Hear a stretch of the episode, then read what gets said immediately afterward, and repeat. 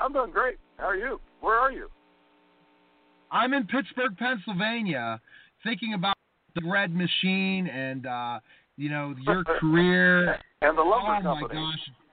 Yes.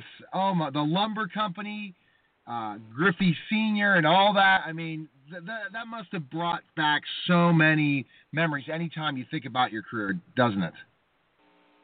Well, it really does. I mean, you think, and and you bring up Ken Griffey. He was from Altoona, right?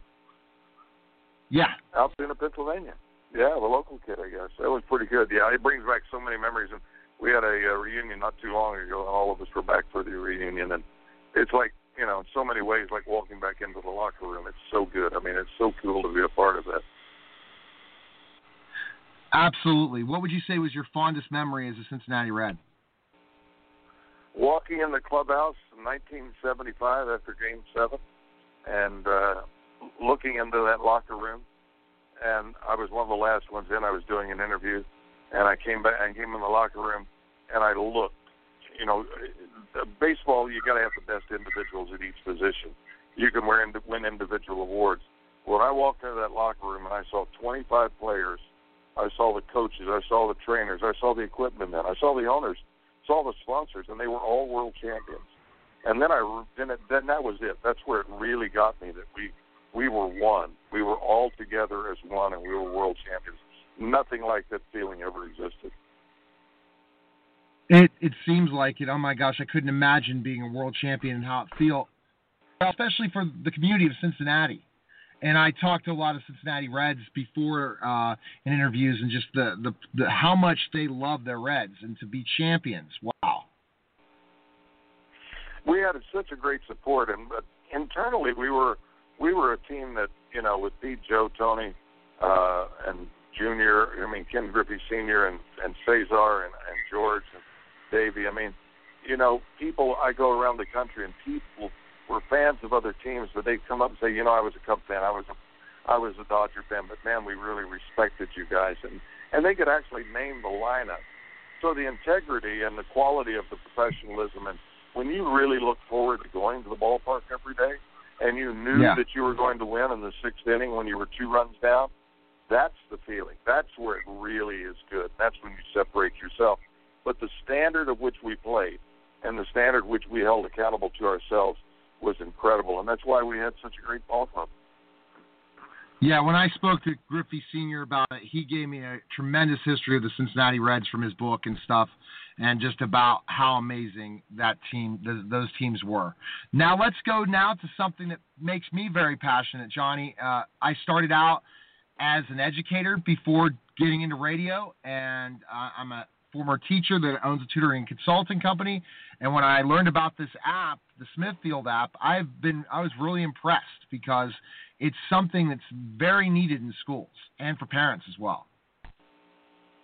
Well, I have seven and ten year old boys, and my my oldest one was bullied in kindergarten, and I I didn't like it then, and I've sort of followed the apps and followed the technical side of things, and and we approached Smithfield with the uh, our idea of having this app, and and we've had it developed, and here's what we'd like to do, and they said we're in. So Smithfield basically is a twenty five million dollar gift.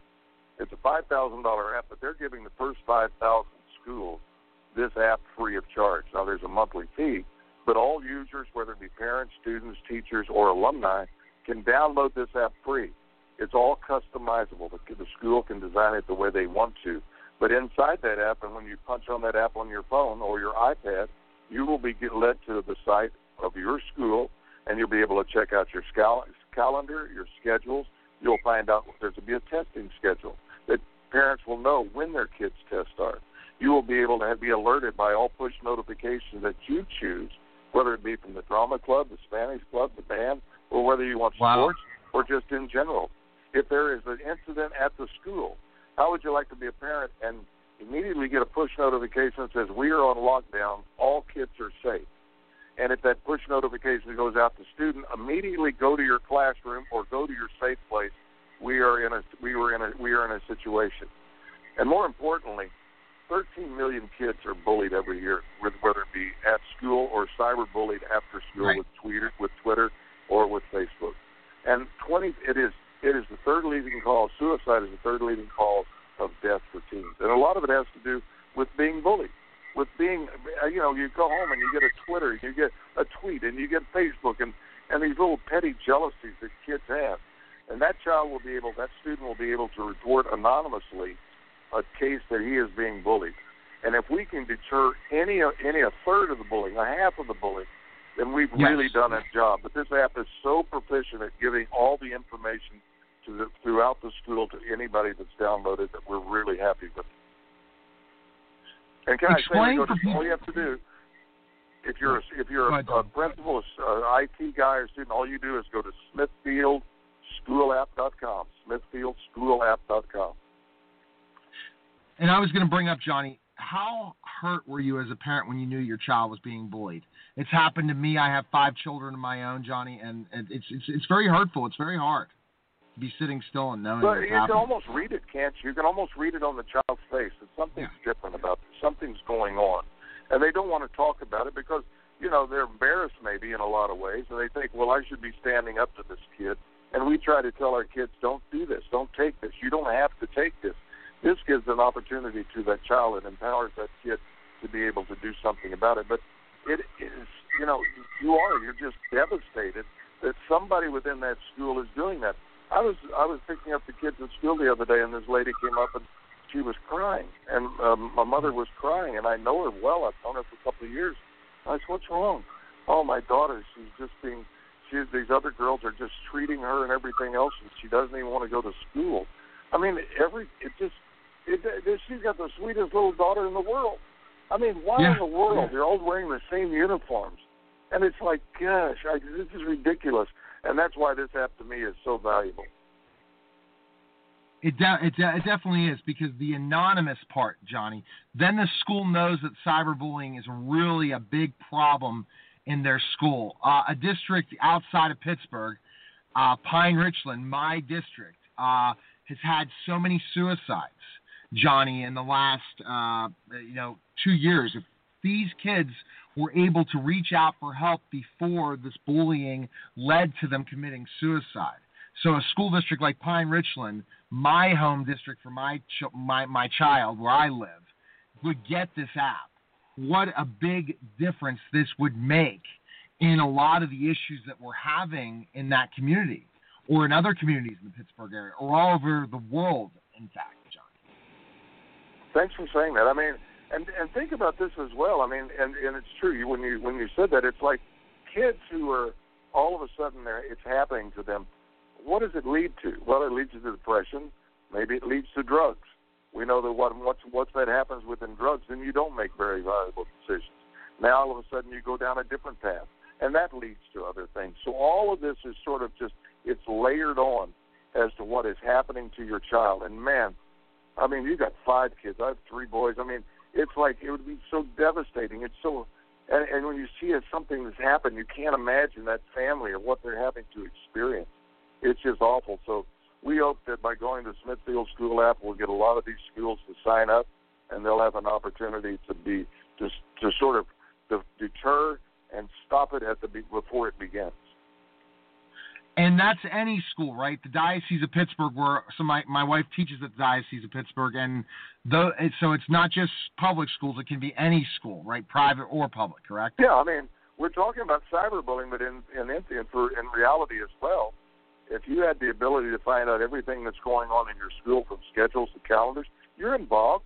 Whether it be a PTA meeting, you can send out push notifications saying we're having a PTA meeting, we're having a bake sale the game, the football game has been changed. We've rescheduled to do this.